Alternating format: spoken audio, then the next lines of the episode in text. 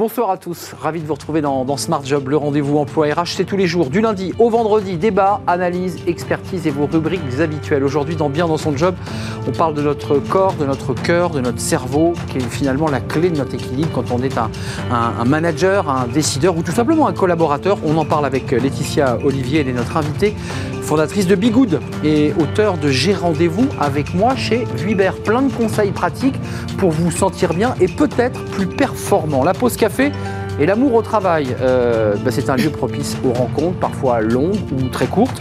Euh, tout ce que vous avez toujours voulu savoir sans jamais oser le demander.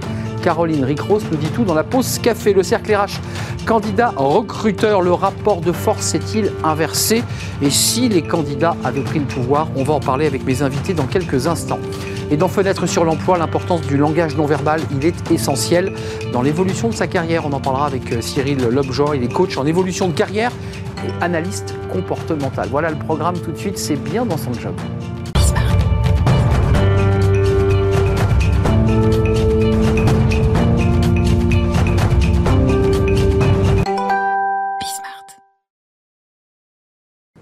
Bien dans son job, et pour être bien dans son job, il faut souvent être bien dans son corps, dans sa tête, dans son cœur aussi, au sens physique du terme.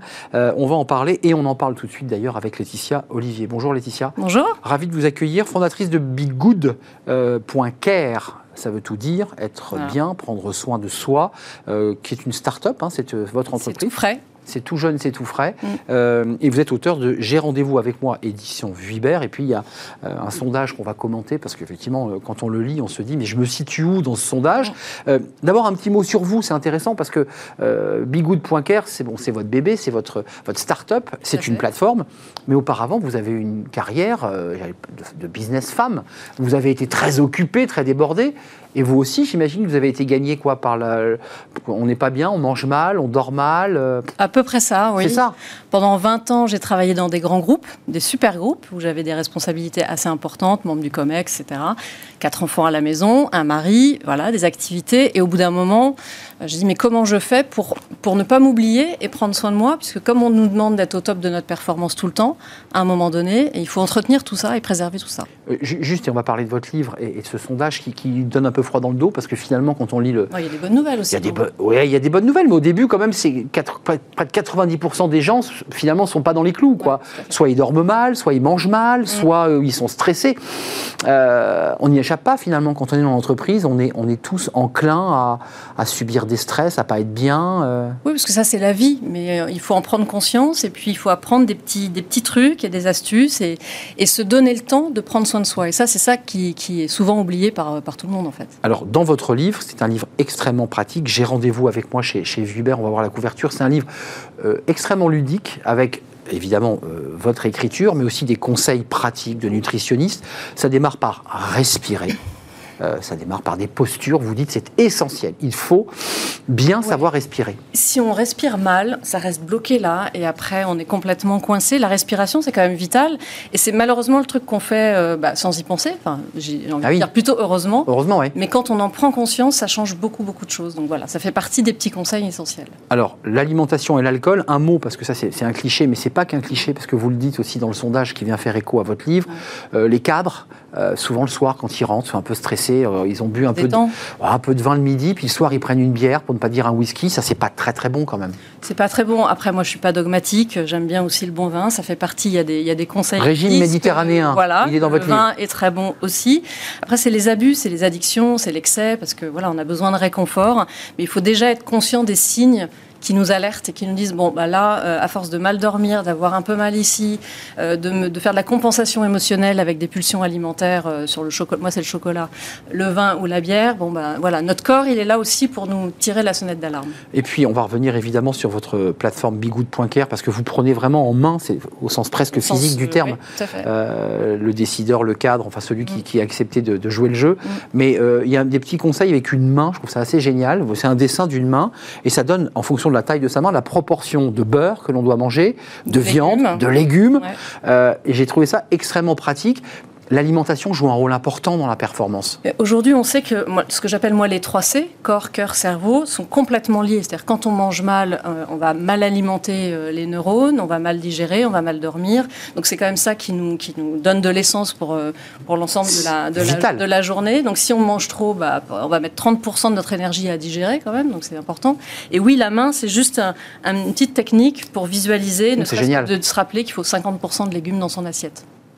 Et de graines, hein, parce que dans les régimes que vous proposez, c'est pas vous, mais la nutritionniste, il faut quand même pas mal de graines, réduire un peu sa viande rouge, mais par contre, il y a bien marqué verre de vin, je le dis pour ceux qui aimeraient bien. Le chocolat. Et, le chocolat. Euh, très concrètement, les, vos clients, puisque maintenant on, parle de, vos clients, quand ils acceptent de jouer le jeu, vous leur faites un diagnostic. J'imagine d'abord, il faut quand même noter un peu euh, tout ce qu'ils font. On a un questionnaire euh, qui fait 88 questions, donc c'est assez, euh, assez complet. On fait un état des lieux des 3C, mais aussi des contraintes de vie, parce que c'est une réalité, des motivations. Et à partir de là, vous avez un petit spider. Donc vous avez un radar en 10 branches, 3 branches par C, plus une générique, qui vous permet de visualiser très vite où vous vous situez en termes de gestion de ses émotions, du sommeil, de l'alimentation, etc. Et à partir de là, nous, on va vous proposer un programme complet pendant trois mois avec des conférences, des ateliers, des cours, etc.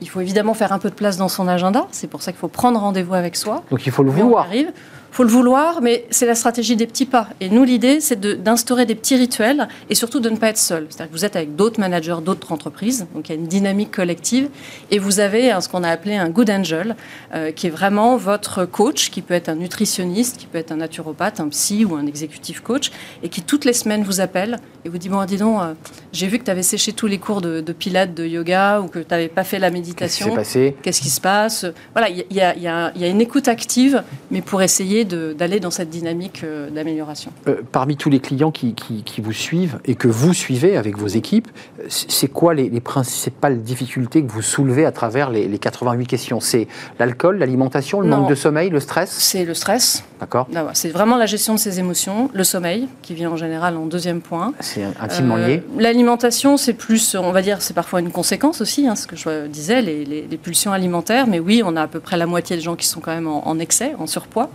Euh, donc c'est essentiellement la gestion du stress. Et pas en obésité, mais en surpoids. En surpoids, pas entre les deux. Oui, voilà. D'accord. On est un peu au-dessus de l'IMC euh, classique, euh, et ça a des conséquences sur, bah, tout en général quand même, parce qu'on se sent pas forcément bien dans sa peau.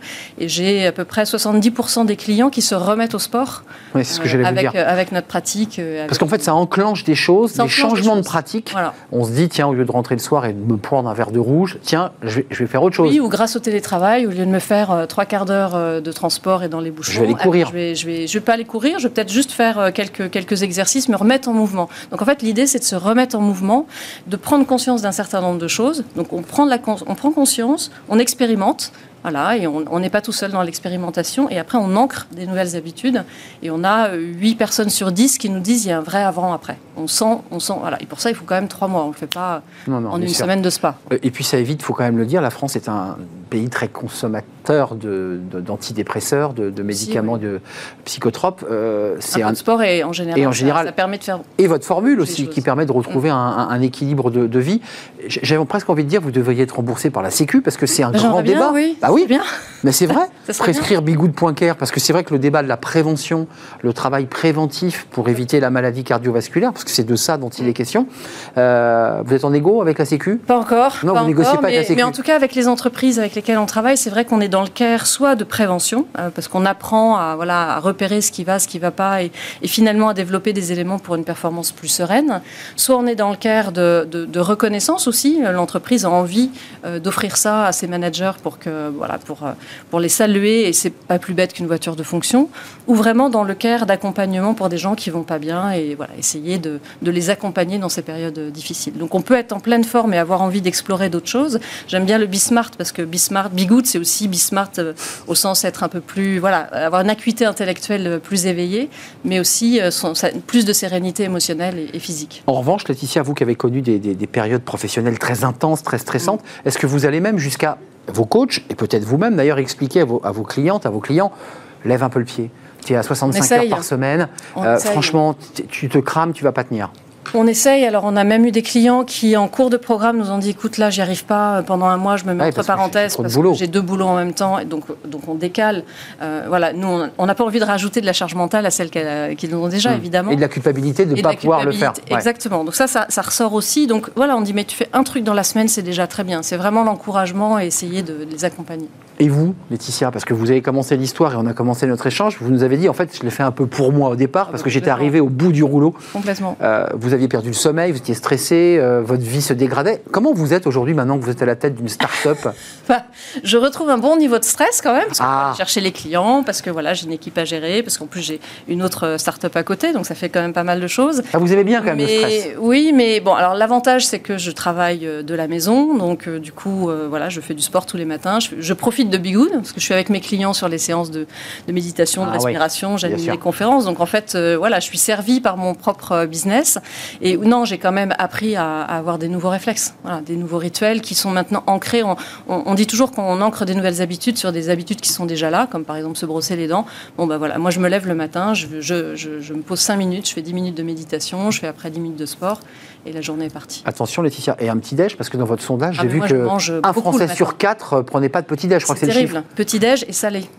Un petit déj avec des œufs, avec de l'avocat, avec oui, pas le pain beurre confiture. Euh, c'est pas, pour vous. Mais non, parce que ça fait un pic euh, de, sucre euh, et du coup à 11 h on a faim et voilà. Donc c'est un excellent conseil. Vous nous conseillez plutôt de partir sur un, un, petit déj hybridé salé. Un, petit du pain complet avec voilà, avec on se fait plaisir avec des œufs, du jambon, du saumon. Enfin, voilà, bon, un casse-croûte, un, petit casse-croûte, pas trop gras quand même. Non. Pas trop de charcuterie. Non, pas trop. Mais bon, moi j'en mange un petit peu quand même le matin, mais c'est quand même mieux que le, croissant, le croissant Nutella. Ouais, on brûle ensuite ses calories tout au long de la journée. Merci Laetitia, euh, Olivier, de nous avoir rendu visite, fondatrice de Bigoud.care.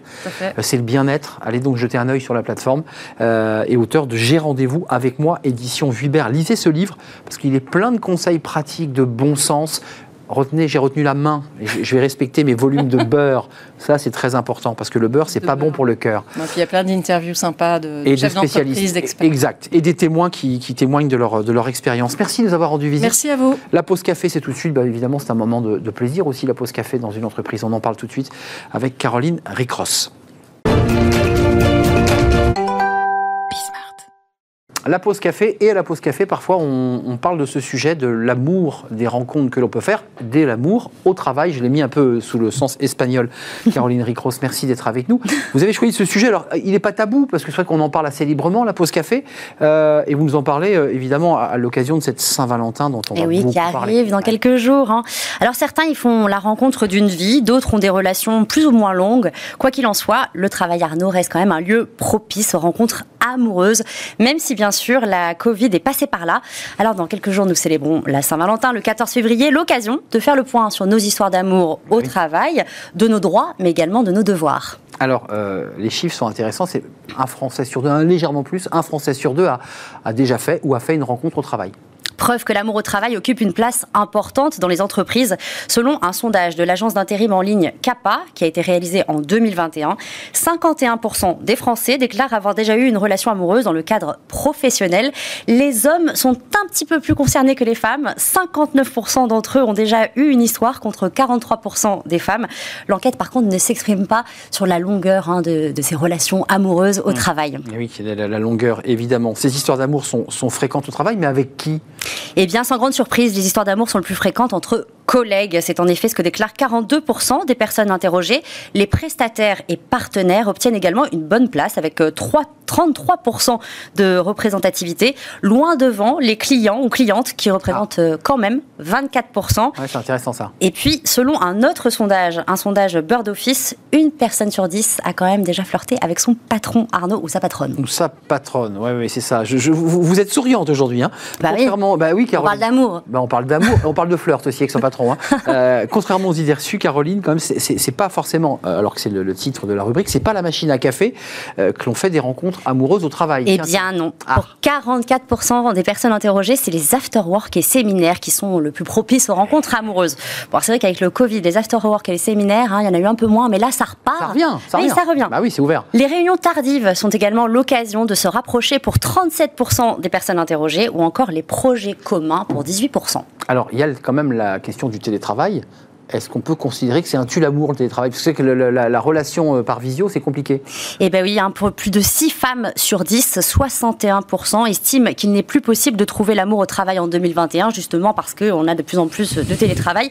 Et si les hommes semblent plus optimistes, ils ne sont que 52% à avoir encore l'espoir de trouver euh, l'âme sœur sur leur lieu de travail. Un point positif quand même hein, de ce télétravail, c'est en termes de fidélité. Près euh, des trois quarts des sondés, 73%, considèrent que le télétravail réduit considérablement les relations extra-conjugales. Forcément, on voit plus ses collègues. Et oui, euh, les droits des amoureux au travail, parce que y a, ça, c'est un vrai débat de RH, les couples qui se forment sur un lieu de travail. Et oui, contrairement aux États-Unis, aucune juridiction française n'interdit les relations amoureuses au bureau.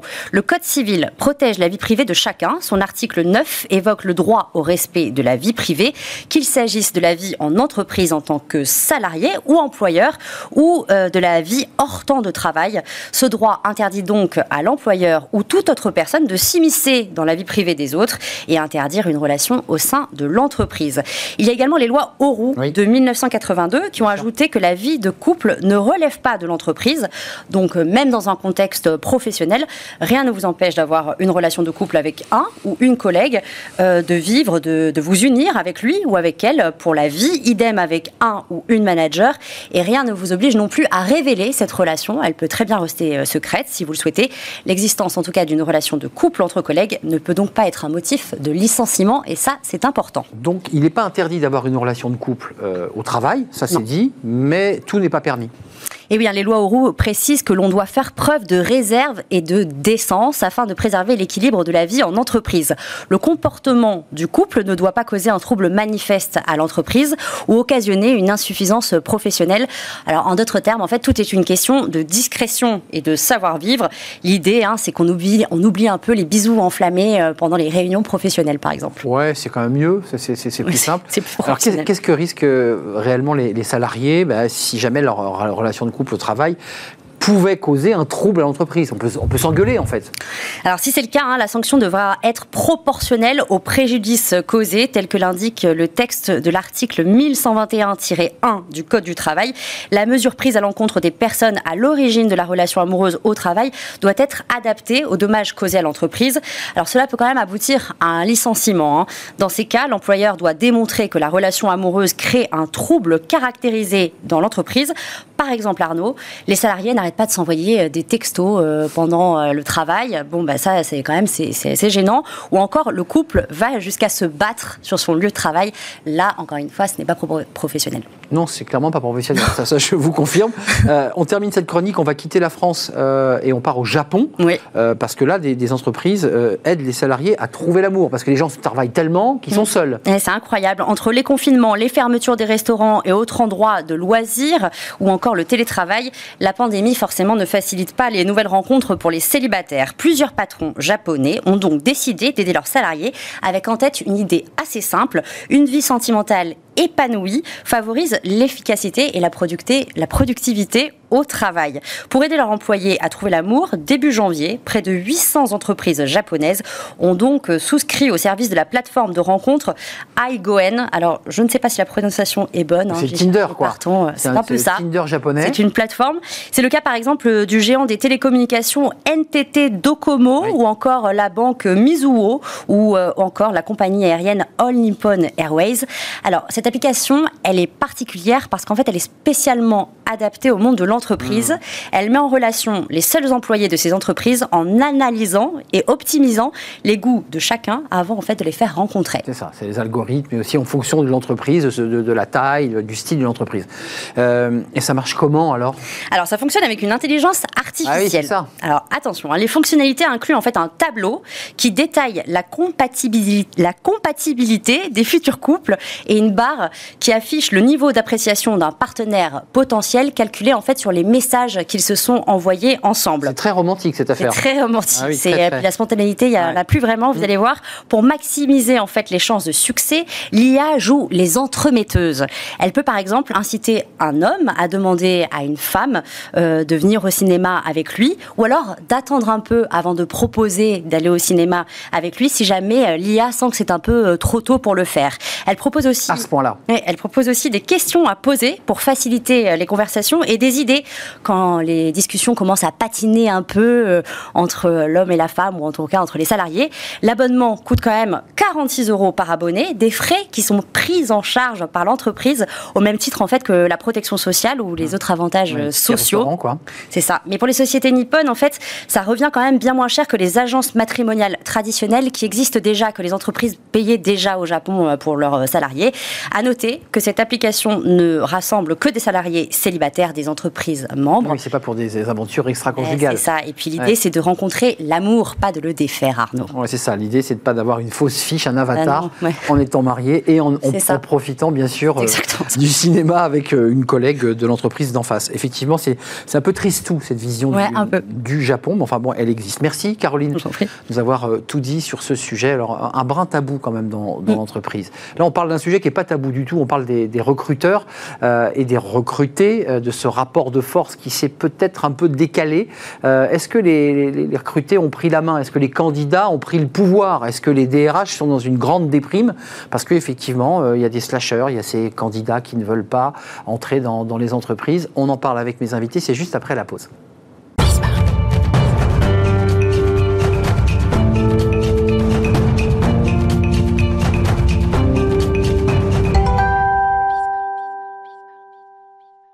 Candidat, recruteur, euh, est-ce que le rapport de force s'est inversé? Ça, c'est un vrai sujet. On est au cœur de l'actualité parce que la crise Covid est passée. On a une pénurie, on le sait, on en parle beaucoup sur ce plateau, euh, une pénurie d'emplois. Et on a des DRH, on a des cabinets de recrutement qui disent bah, tout simplement, dans certains secteurs, on galère, on ne trouve pas chaussures à notre pied. Que s'est-il passé?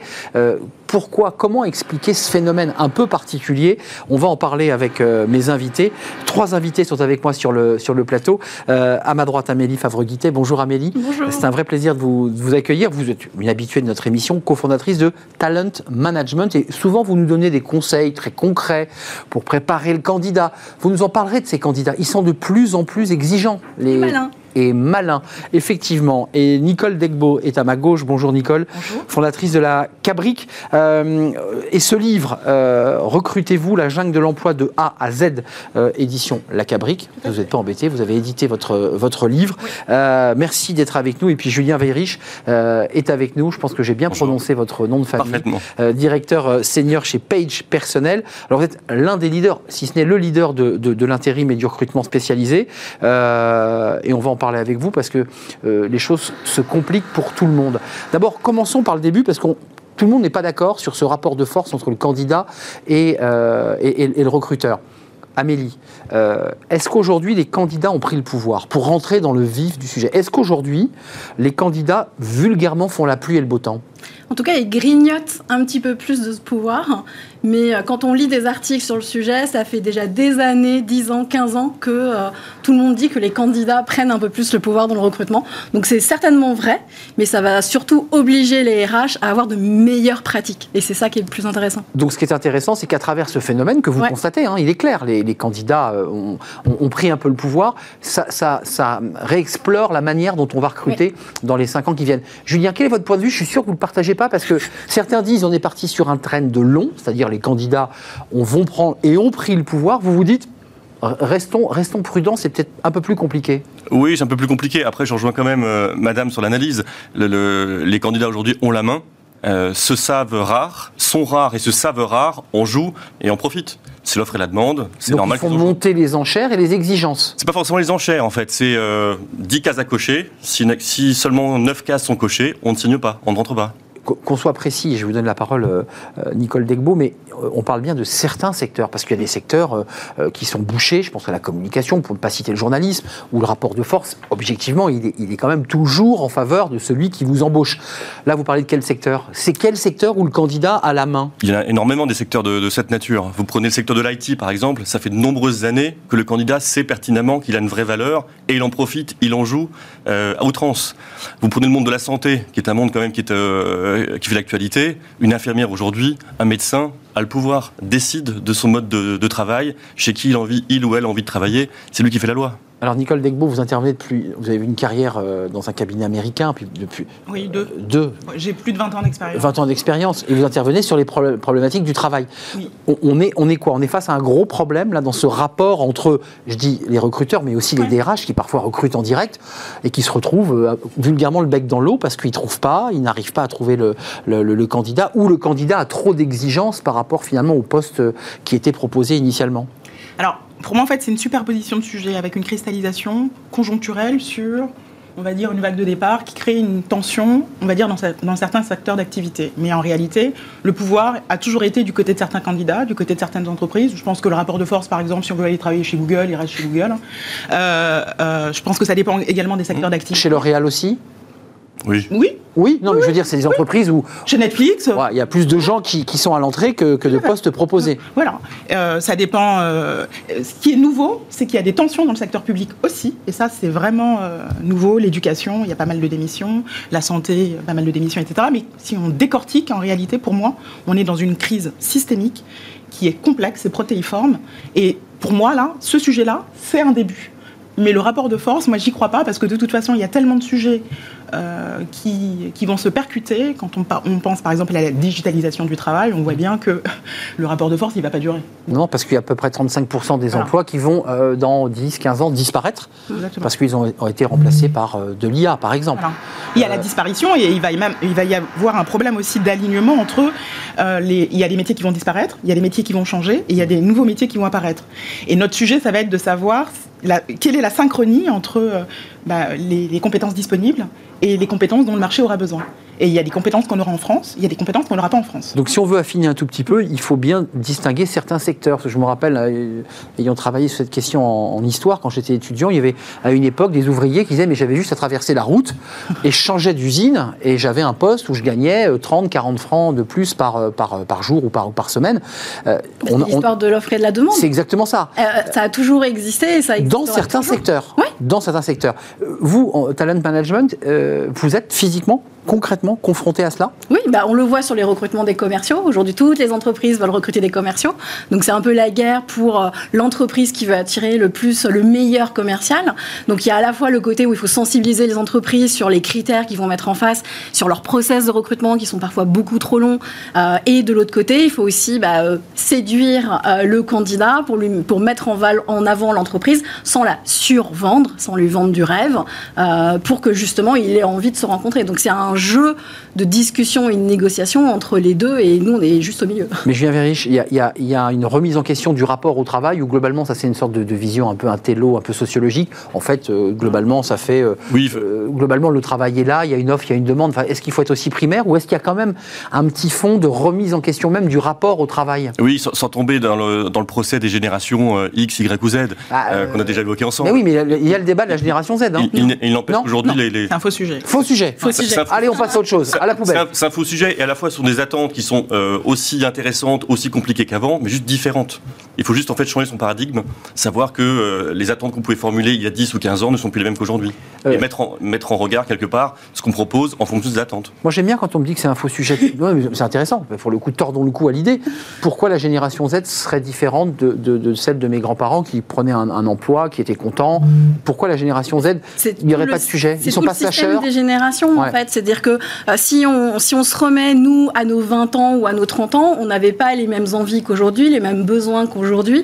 Donc il y a ça aussi. c'est- Il faut, il, faut, il faut se rappeler de, bah, tiens, quand on était étudiant, comment on vivait et comment on pensait le marché de l'emploi, le travail, la vie dans l'entreprise. Et On la vie tout tous- court. Mais oui, la vie tout Et court. la vie en général, On avait tous un côté un peu bisounours, euh, où on voulait tout changer, tout transformer. Et ben les jeunes, ils ont toujours envie de ça, en fait. Mais euh, excusez-moi, quand on traite ce sujet, on l'a déjà traité plusieurs fois sur le plateau. Effectivement, le, le candidat a pris la main, euh, le recruteur est en panique, et en même temps, on a au même moment euh, un pan de notre société qui dit moi, j'ai envoyé euh, 100 CV, je trouve pas d'emploi. Euh, on m'a pas. Non, mais c'est un autre sujet, mais Ouais. c'est c'est aussi un rapport entre le candidat et, et le recruteur, Ouais. et en fait, ça se croise. Euh, donc en fait, il y a- c'est plein de sujets mis Oui. bout à bout ce- cette question-là du Oui. rapport du candidat et du recruteur. Oui, oui. Moi, je viens de terminer le livre Travailler de euh, James euh, Sussman. Et c'est intéressant parce que c'est un regard quasi anthropologique en fait sur la notion de travail. Et en fait, quand on lit, on s'aperçoit que déjà en 1890, 93 précisément, Dans la on révolution questionnait- industrielle. On questionnait euh, la question du bien-être au travail. Euh, Keynes lui-même questionnait euh, la question du rapport au travail. Il se demandait dans, dans, le livre sur la limite de la croissance à quel moment euh, notre besoin de travailler allait se modifier ou se tarir. Et en fait, on s'aperçoit que ça ne s'arrête jamais tout simplement parce que la société évolue, qu'il euh, euh, y a des nouveaux besoins qui apparaissent, il y a beaucoup plus d'entreprises. En fait, il y a une offre qui a explosé. Et donc, avec l'offre qui a explosé, il y, a des il y a des nouveaux métiers qui se créent, il y a des nouveaux besoins qui se créent. Et, surtout, l'être humain n'a pas l'air de vouloir s'arrêter. Hmm. Donc, le jeune, les jeunes, la génération millénium, elle demande du sens. Mais moi, j'ai pas l'impression que ma génération, on est peut-être de la même génération, moi, j'ai pas l'impression qu'on Je l'espère, je l'espère.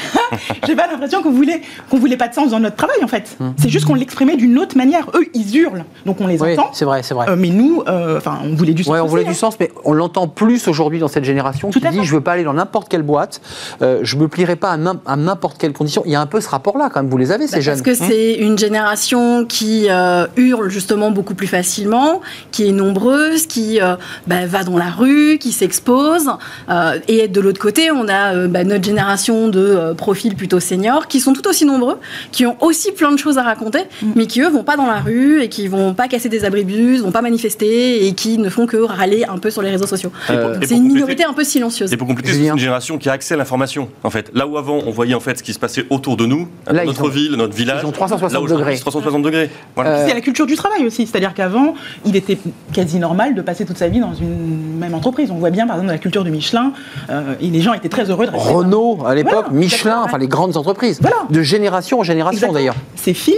Euh, c'est fini, mais on a quand même plein de jeunes qui rêvent euh, encore de rester euh, longtemps dans la même boîte, en tout cas d'y faire carrière. On a des jeunes qui ont envie de justement cette génération de, se poser, de, de ah, bouger, de faire plein de choses, mm. mais on a encore quand même des, jeunes qui ont envie de rester. Et, quand on leur promet un CDI dans un grand groupe, bah, ils sont les premiers à. Et, même à la limite, ceux qui n'ont pas envie, au bout d'un certain temps, se rendent compte que finalement, là où ils sont, ils sont bien, ils, sont, bien, ils, sont amenés à évoluer, ils grandissent, ils mm. apprennent des choses, ils restent relativement longtemps. Et Oui, mais la norme, c'est de rester 20 ans dans la même boîte. Ça dépend en fait, ça dépend de chaque individu, de ses besoin, de ses valeurs, de ses envies.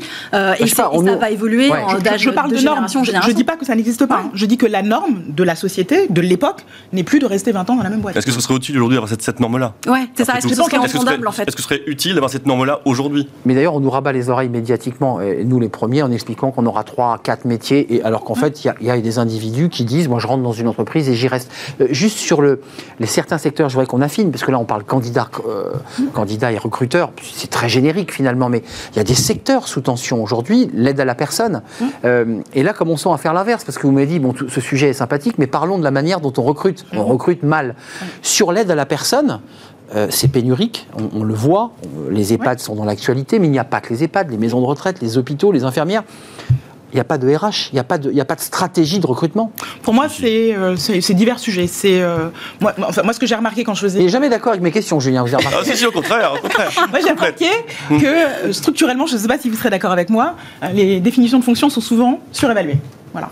Ce que demande, oui, techniquement, sur la fiche administrative. Nous, on ne correspond pas au truc, c'est trop, quoi. C'est toujours trop. Hmm. Bon, ça, c'est un premier point. Et ensuite, il y a un biais euh, d'appréhension en fait de la compétence en France qui est restrictive. Voilà. Et moi je pense que dans différents cas, si jamais on apprenait à regarder la compétence autrement, avec précisément une lecture non linéaire, on trouverait beaucoup plus de solutions qu'on ne le fait aujourd'hui. Et par ailleurs, si on intégrait davantage euh, la diversité, clairement. C'est pour ça que j'évoquais ces CV sans réponse de jeunes qui avaient le bon diplôme mais pas la bonne couleur. Un mauvais CV et peut-être mmh. qu'ils ne savent pas simplement raconter leur histoire.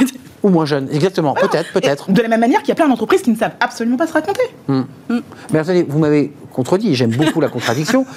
Moi, je pensais, alors peut-être que je suis naïf puisque je ne suis pas l'expert du sujet, mais euh, dans les hôpitaux, dans l'éducation nationale, on l'entend, on manque de RH. Euh, vous dites si, finalement, il y a une stratégie, mais laquelle? En fait, il y, a deux choses. Il y a être conscient qu'il en faut une et avoir la bonne. D'accord. Euh, on est plutôt à être conscient qu'il en faut une là aujourd'hui. C'est déjà pas mal. C'est déjà, déjà, un premier pas en fait. tant que vous ne savez pas que vous ne faites pas les choses correctement, vous ne pas les changer. Donc aujourd'hui, bon nombre de DRH sont très conscients, faute de candidats, faute de recrutement, ah qu'ils doivent changer quelque part leur mode de recrutement. Leur marque employeur. Leur marque employeur, la développer, etc. Même pour un service public. Complètement. Et ça, ça ils n'y sont pas encore, on n'y est pas encore. Mais ça, arrive euh, lentement mais sûrement. Euh, ça se cherche, on essaie des solutions, etc. Mais il y a, en tout cas, il y a une vraie prise de conscience. Mais Moi, je le trouve très positif parce que honnêtement, je trouve que ça bouge pas beaucoup. Je trouve qu'on a plein de problèmes qu'on aurait pu résoudre depuis plusieurs années qui sont toujours là. Mmh. Bah, vous avez, vous avez, raison, mais parce qu'en fait, il y, a deux, mondes. Il y a le monde mmh. des RH et puis après, il y a les managers qui recrutent. Le RH, le directeur de recrutement, la directrice de recrutement peut être conscient, consciente de tout ça. Mhm. Si derrière le manager qui recrute ne change pas, encore une fois, ses attentes, sa façon de fonctionner.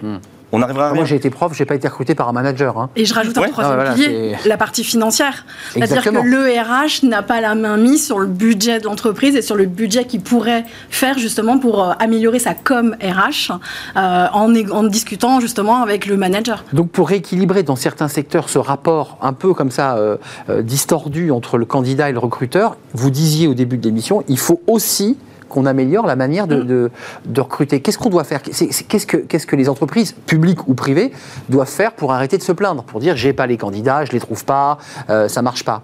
Bah, c'est la première élément, enfin, le premier élément que j'ai envie de dire, c'est déjà sur la partie euh, process classique, sur la- la- l'annonce, l'offre d'emploi qu'ils vont rédiger. Ça, c'est la base. C'est la base, elle est moche, elle est. euh, les, trois, les trois quarts des annonces qu'on lit, c'est du copier-coller des anciennes annonces. Moi, c'est simple, quand j'ai démarré ma carrière, que je suis arrivée en France et que j'ai commencé dans un, des, un grand cabinet de recrutement euh, et que j'ai dû commencer à faire rédiger une annonce, on m'a dit Mais non, mais c'est bon, tu prends euh, celle de, euh, y a un mois et tu fais un copier-coller. Et du coup, je comprenais pas. Et, et en fait, on se rend compte que, soit dans des entreprises, dans des cabinets ou partout ailleurs, il y en a plein. Quand, on- quand ils doivent republier euh, un besoin d'un manager, un, ils n'ont pas forcément le temps euh, d'aller écouter le manager ou le manager n'a pas le temps de remonter l'information RH sur bah, est-ce que son besoin a évolué entre le premier recrutement qui a échoué et maintenant est-ce qu'il a analysé ça? Donc, ils vont juste reprendre l'ancienne fiche qui date peut-être d'il y a plusieurs mois, voire années. On fait un copier-coller, on le balance. Sauf que euh, c'est super chiant à lire. Et quand c'est chiant ça à lire, attire on pas le lit regard. Ça attire pas le regard. Et il y a aussi les neuf- la novlangue, c'est-à-dire les annonces des startups.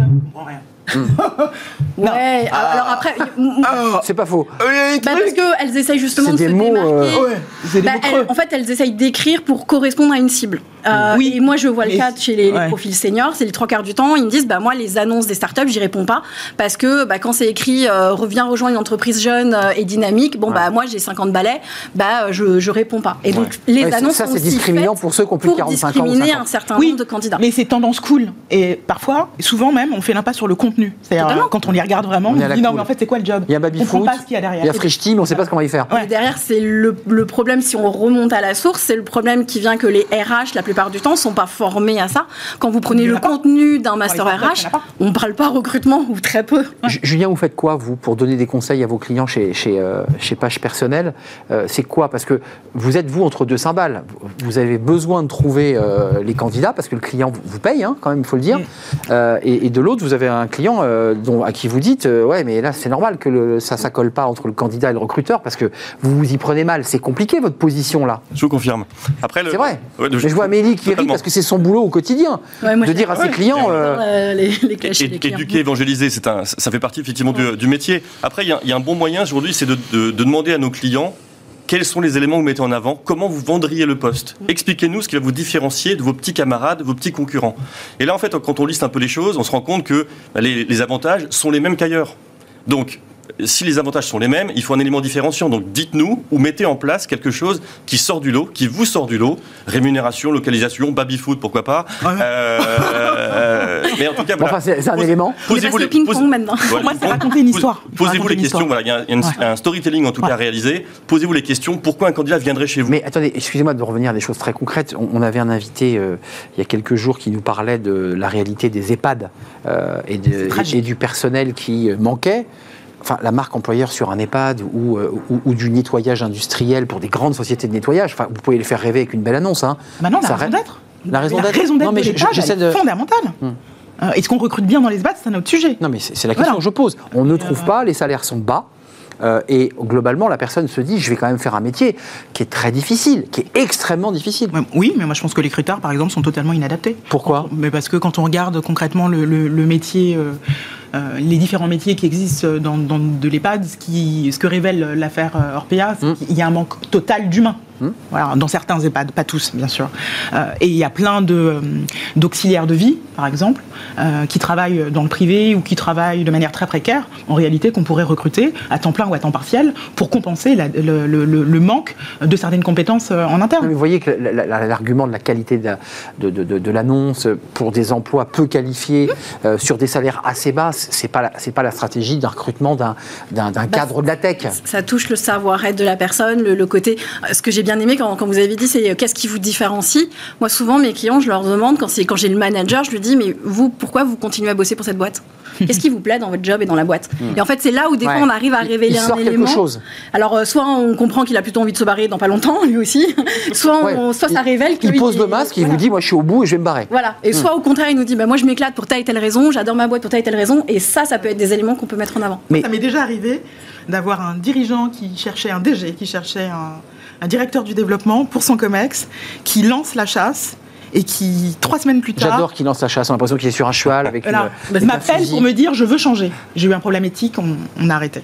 Donc on change, je veux plus, je veux plus de recrutement. Non, je veux partir. Recrutez pour moi, mais je vous annonce que je veux partir. Ah non, moi je ne sais pas faire ça. Donc vous recrutiez que- quelqu'un, vous le demandez, mais cette personne elle-même voulait s'en aller. Et, et vous êtes allé au bout de l'histoire ou pas On a arrêté. Mais- Problème éthique. pour, pour, pour, euh, pour essayer d'y voir clair sur cette question du, du recrutement, on est dans un, un trend de cours. Vous dites on va repartir à un marché où les choses vont se rééquilibrer. Ou est-ce qu'on est dans une tendance lourde, pour qu'on y voit clair, sur ce rapport un peu euh, voilà, euh, déséquilibré entre candidats et recruteurs? Julien, Ah, c'est une vraie tendance et ça va durer quelques années. donc quelques années. Quelques années. Soit subitement, on arrive à créer euh, 150 000 infirmières qui arrivent sur le marché. C'est impossible. C'est impossible. Bien sûr. Soit on arrive euh, de- tout d'un coup à cloner euh, 100 000 ingénieurs en informatique. On n'a pas On n'arrivera pas. Donc en fait, euh, il y a un problème de formation à la base. Il faut que les écoles, euh, les instituts, etc. Se, se mobilisent pour former un peu plus. Et dans le temps, ça ira mieux. Mais On- pour l'instant, ça va durer encore quelques temps. Vous avez évoqué la diversité, hein, Nicole, c'est important parce qu'il y, a- il y a aussi un débat dans la manière dont l'entreprise euh, s'ouvre à toute la diversité. Alors il y a un travail énorme qui a été fait sur l'égalité homme-femme. C'est- On a beaucoup avancé dans les COMEX. euh, Mais ça n'est qu'un critère. Mais ce n'est qu'un critère. Euh, vous- là aussi, vous avez un rôle, vous, d'aiguillon, en disant à votre client, élargissez, soyez beaucoup plus ouverts, Et même la politique migratoire de- de- du pays. qui est un sujet qui est sur la table aujourd'hui du gouvernement. Stratégique. Euh, Qu'est-ce que vous en pensez? Qu'est-ce que vous leur dites à vos clients? Parce que c'est vrai que c'est aussi une manière de leur dire tu peux aussi avoir, euh, réduire tes problèmes de recrutement en, en étant un peu plus ouvert. Bah, pour, enfin, pour le coup, Amélie. chez nous, c'est assez. euh, quand le client il vient, il le sait parce que bon, je suis très engagée sur Ouais. la cause des profils seniors. Mm. Donc, euh, bah, forcément, euh, le, le client qui vient pour du Il recrutement. sait, il sait où il met les pieds. Voilà, quoi. il sait où il met les pieds et s'il me dit non non moi je veux pas de vieux ça me coûte trop cher bon bah forcément ça va mal se passer quoi. Mais Vous vous énervez? Je peux m'énerver. Non, mais oui. vous, vous, vous le Oui, oui, recadrez. oui, ah, je le je suis recadre direct, sérieux. totalement. En plus, c'est un, faux- c'est un faux argument, ça. Oui. Qu'est-ce que, qu'est-ce que vous en pensez? C'est cette question de la, euh, qui résoudrait un problème aussi de la pénurie de main d'œuvre, parce qu'il faut s'ouvrir, il faut être beaucoup plus divers. Voilà, il faut, s'ouvrir, il faut ouvrir ses chakras, ça c'est indispensable. Important. C'est important. Il faut savoir quand même que qui peut se targuer aujourd'hui de ne jamais rater un recrutement? Même si on a face à soi le candidat euh, où on se dit c'est l'homme, c'est la femme de la situation, j'en suis sûr à 100%, qui peut se targuer que ce soit vraiment le cas? Donc dans tous les cas, euh, recruter c'est éliminer, éliminer c'est choisir, et donc c'est prendre un risque. Donc c'est un déséquilibre total, tout le temps, il faut prendre des risques. Et- et- Et c'est faire un, un vrai travail aussi sur la compréhension du besoin.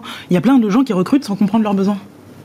Ça, c'est, ça, c'est la base, des clients c'est la base du recrutement. pas à établir Ouais. pourquoi Donc ils s'ils comprennent pas le besoin, forcément la définition de fonction À ce point-là Ah bah Bah, oui, Quand on recrute, on a besoin de quelqu'un parce qu'il nous manque. euh, Bah, juste quelqu'un a démissionné, quelqu'un est parti, D'accord, là, c'est mécanique, Et là, ouais. du coup, c'est je dois absolument recruter ou j'ai euh, un nouveau euh, marché qui vient de s'ouvrir, il faut que je. Il n'y a pas de réflexion approfondie. Il n'y a pas la Pas réflexion toujours. stratégique. Pas- oui, pas toujours. La réflexion stratégique. Et- puis d'ailleurs, parfois il y a même divergence entre les RH et les opérationnels. Et si ce déséquilibre entre le candidat et le recruteur, qui est le thème de l'émission, permettait peut-être de, de- de faire monter les salaires? Parce qu'il y a un grand débat sur le pouvoir d'achat, euh, il y a un gros débat sur l'augmentation des salaires, qui sont bas dans beaucoup de secteurs. La Ouais. restauration a fait un effort, les transports sont en négociation. Est-ce que vous y croyez à ça? Est-ce que finalement le rapport du candidat face au recruteur, c'est de lui dire aussi, il y a le sens, mais il faut aussi penser à m'augmenter? Alors, moi, j'ai une- je ne sais pas si c'est iconoclaste, mais en tous les cas, moi, j'ai une position qui est un peu différente sur la question du salaire. C'est-à-dire que moi, je crois qu'en France, en fait, on a pérennisé des fonctions d'appoint comme des fonctions euh, de vie. Voilà. Moi, je pense que le vrai sujet, c'est comment est-ce qu'on s'organise pour faire évoluer les gens dans leur carrière. C'est ça. Voilà. Moi, j'arrive pas à comprendre que des personnes exercent le même métier toute leur vie. Euh, voilà. Donc, soit au SMIC, si le métier vrai, correspond au SMIC, donc les personnes, elles vont être au SMIC toute leur vie. Augmenter mécaniquement par Oui. l'ancienneté. Voilà, donc c'est tous les 3 ans, tous les 4 ans, tous les 5 ans maximum. Certains ne souhaitent pas évoluer non plus. Enfin, je sais pas, je- peut-être. Jamais. Il y a des gens qui disent je suis bien dans mon job. euh, Jamais. ça pour moi, ça n'existe pas, ça, jamais. Vous n'y croyez pas Non. Pour moi, quelqu'un qui dit euh, je suis bien là où je suis, je veux absolument pas évoluer, c'est de mon point de vue quelqu'un qui, à mon avis, ne sait pas, ne connaît pas son champ des possibles. Et il y a beaucoup, beaucoup de gens qui ne se connaissent Ça veut dire pas. que si on l'interrogeait avec un peu de finesse et qu'on l'encourageait, vous dites, même si celui qui dit je veux rester, il, il aimerait bien progresser. Si on lui montrait son potentiel, Ouais, c'est ça. ce, et, et qu'on lui démontrait de manière extrêmement objective euh, ce à quoi il peut prétendre avec ses compétences Mm. découvertes, bah moi je pense que beaucoup de gens. euh, Voudrait évoluer. bah oui. Mais je repose ma question. Moi je le que- constate dans, mon- dans le cadre de mon métier. J'entends votre argument qui est de dire après tout il faut faire grandir les gens dans l'entreprise, pas les laisser partir ou s'user. Est-ce que ça peut aussi, ce rapport candidat-recruteur, améliorer le niveau des salaires Ça- Ou pas Parce que les EHPAD aujourd'hui ont besoin. C'est une évidence. Ça peut, mais ça va dépendre des fonctions, ça va dépendre des, des- des formations, ça va dépendre également des entreprises. Euh, en fonction, quelque part, de- de- du business de l'entreprise et vrai. des marges dégagées, c'est plus facile de renier un peu sur sa marge, un peu, euh, Ouais, et compenser les salaires. Quand vous êtes sur des marges qui sont déjà très très fines, vous parliez tout à l'heure de, de, de- de l'agroalimentaire, La de, la grande distribution, Eh oui. etc. Eh oui. Les marges sont, sont fines, donc aujourd'hui, relever tout le restauration. monde, c'est forcément compliqué. La restauration, ils ont fait un effort puisqu'il y a eu un Oui, plus 9%. mais bon. euh, et, et encore qu'à Paris, d'ailleurs, on avait les chiffres, les, les salaires n'étaient pas si bas que cela. Mais la grande, la grande distrib, euh, le nettoyage, euh, l'aide à la personne, qui sont quand même des secteurs, le transport, qui sont en égo. Qu'est-ce que vous en pensez, Amélie Est-ce que, est que ça, est-ce que le candidat n'est pas en train d'être aussi un, un- un- un homme politique, enfin en tout cas un syndicaliste sans, sans le dire, quoi, et qui ferait monter mécaniquement les salaires? Bah, alors, il va, il va peut-être faire monter mécaniquement les salaires, mais après, c'est toujours d'où vient l'argent. L'argent vient de l'entreprise et donc des ouais. résultats. Donc, on en revient à ce qu'on On en revient aux marges. effectivement, Aux marges. Après, s'il y arrive, euh, l'intérêt, c'est que ça va servir non pas à la personne qui, peut-être, euh, qui s'est mobilisée pour faire augmenter, mais peut-être pour les candidats suivants. C'est vrai. En fait, ça va prendre du temps. Donc, vous avez, euh, on lance une campagne de recrutement, euh, l'entreprise euh, va définir un, un salaire qui est peut-être un peu bas. On lui a dit que ça allait être compliqué, que c'était trop bas. Bon, il veut quand même essayer. On lui présente des candidats.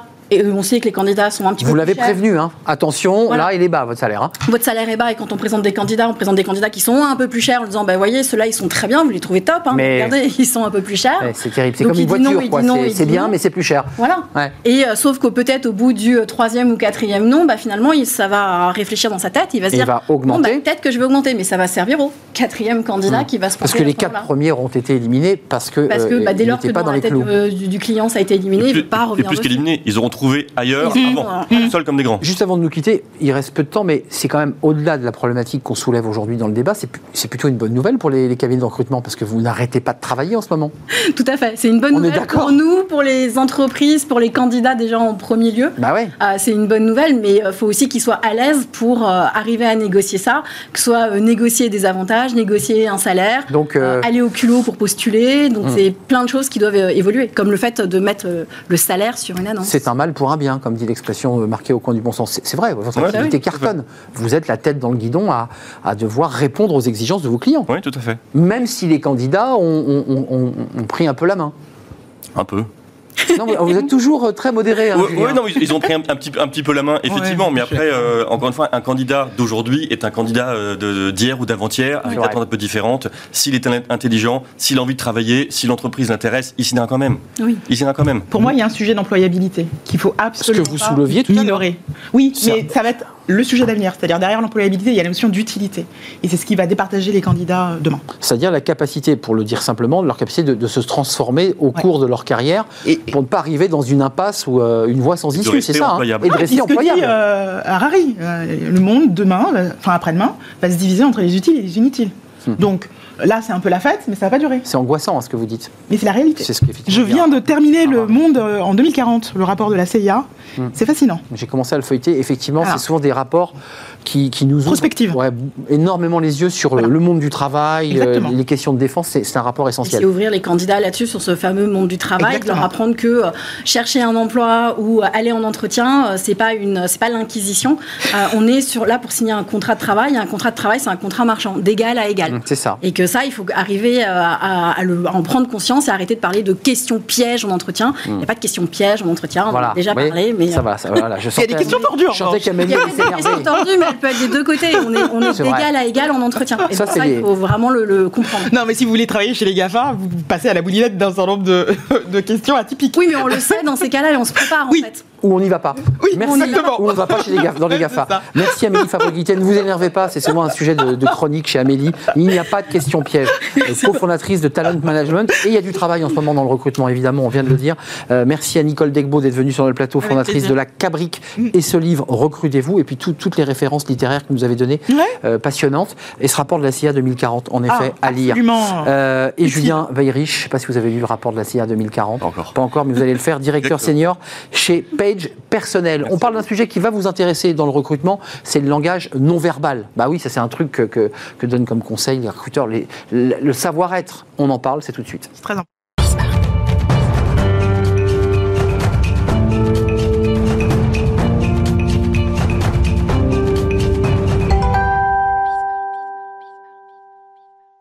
Fenêtre sur l'emploi, on parle eh bien, de l'importance du langage non verbal, euh, c'est-à-dire tout ce qui n'est pas dit avec des mots, mais euh, le corps parle, il s'exprime. On en parle avec Cyril Lobjoie, vous êtes un spécialiste de ce, de ce sujet, vous êtes coach en évolution de carrière et analyste comportemental.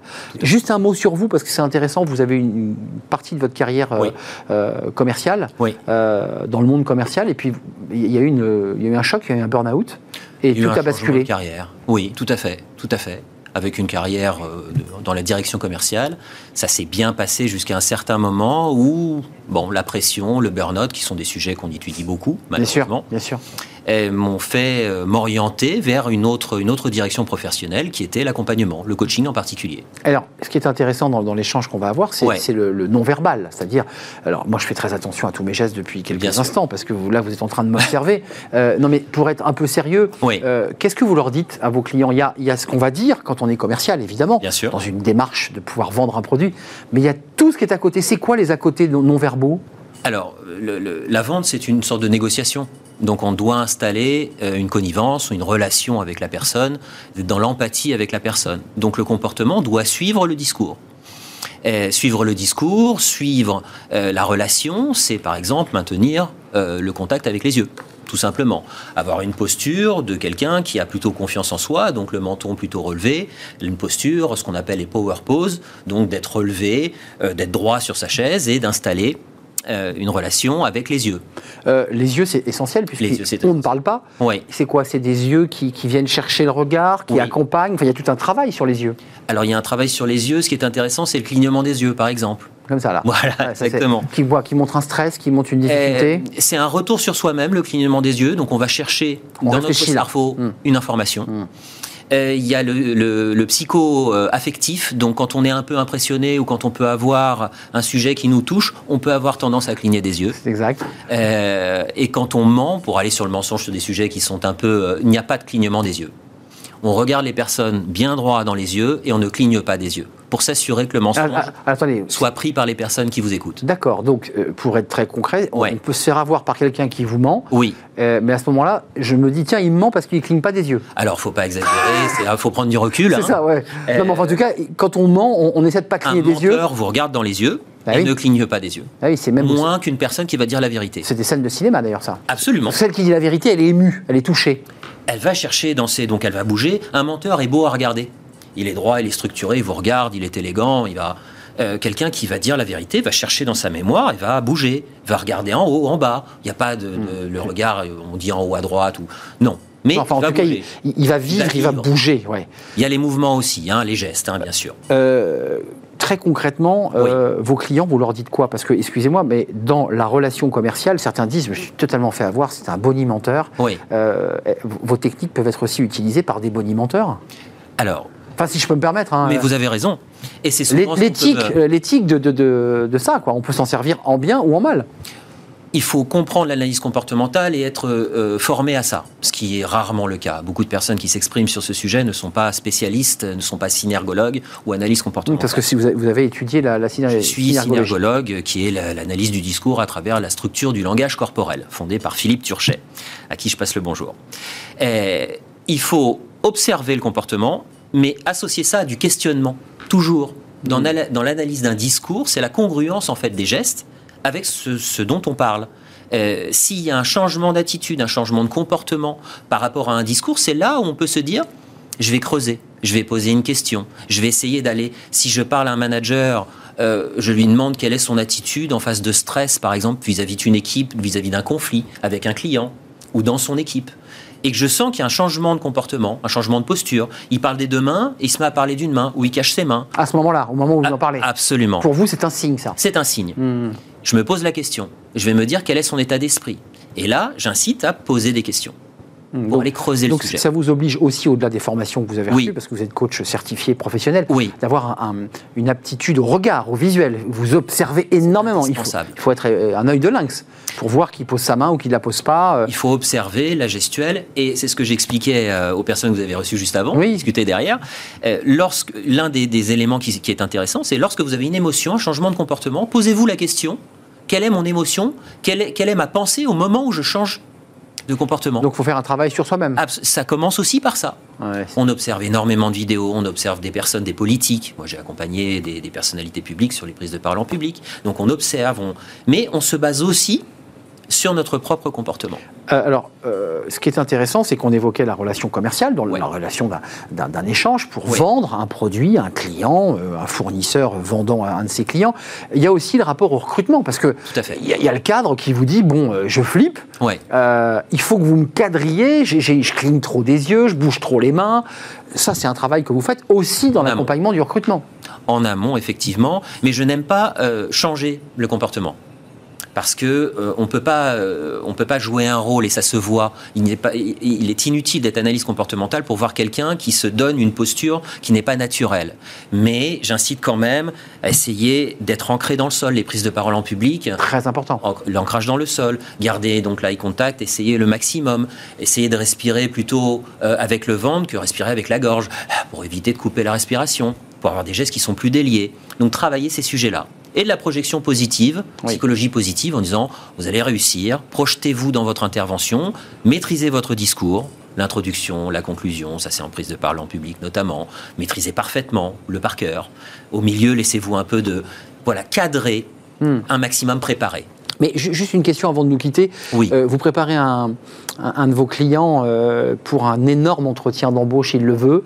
Euh, Qu'est-ce que vous lui dites euh, dans l'hypothèse où il soit dans l'obligation de mentir? Vous lui dites surtout tu mens pas Mhm. ou tu lui dis je te donne des techniques parce que parce qu'il va falloir que tu, que tu gommes cette partie de ton CV Comment on fait là? Ça, c'est un, un débat que vous avez avec votre client. Euh, tout dépend du mensonge. Non, mais j'entends bien. S'il a tué sa belle-mère, évidemment, c'est pas bien. Mais un, un petit Même mensonge. si là, il faut apprendre à mentir sur ce, sur ce coup-ci. Oui. Non mais sérieusement, Oui. comment on fait? Parce qu'il vous dit, je suis un peu gêné sur, sur cette partie-là de mon CV. Euh, là, il y, a- il y a des techniques? Préparation du discours. Vraiment, savoir euh, C'est le contenu. quoi là. dire, le, condu, le contenu. Euh, être à l'aise avec le contenu. Être à l'aise avec le contenu, c'est-à-dire ne pas inventer quelque chose qu'on n'a pas envie de dire. Hmm. Et calquer Parce que là, on verrait cadrer. potentiellement qu'on n'est Ben, pas. Bien sûr. Hmm. Et cadrer quand même le, le non-verbal, le comportement avec ce discours-là. Je sais ce que je vais dire, je suis à l'aise avec, et je fais attention quand même à mes, à mes gestes. Je fais pas n'importe quoi. Je voilà, je j'essaye de, de, de ne pas changer mon comportement en fait. Ce que je vous disais, euh, je vais pas rester comme ça et d'un coup je sens pas bien, je vais je vais pivoter. Je vais rester, je vais garder le même comportement durant l'entretien, essayer en tout cas d'avoir la même posture, la même stature durant l'entretien. Et vous, entre votre carrière de directeur commercial et cette vie-là que, que vous occupez pleinement avec passion, ça, ça, ça, ça vous remplit entièrement Ah oui. Vous avez trouvé votre voie Ah mais complètement. C'est euh, pour moi c'est une passion. C'est un métier d'être face à vous pour parler de ces sujets, de de- d'échanger sur ce euh, sur l'analyse comportementale, sur la négociation, sur c'est un plaisir au quotidien. Plaisir partagé, Cyril. Merci. Merci beaucoup. Merci d'être venu nous rendre visite. Merci. Cyril Lobjoie, vous êtes coach en évolution de carrière, analyse comportementale, c'est pour la prise de parole aussi en public, mais Oui. c'est aussi pour des entretiens d'embauche lors de recrutement un peu sensibles, parce que c'est jamais un moment facile, il faut le reconnaître. Merci à vous. Merci beaucoup. Arnaud. Merci à vous de nous avoir suivis. C'est la fin de notre émission. C'était un vrai plaisir de partager ce moment avec vous. Merci à toute l'équipe. Merci à Alice Pitavier à la réalisation. Merci à Alexandre au son. Et merci à Fanny Griesner. J'oublie pas Carla pour l'accueil invité. Je vous retrouve demain si tout va bien. D'ici là, portez-vous bien. Bye bye.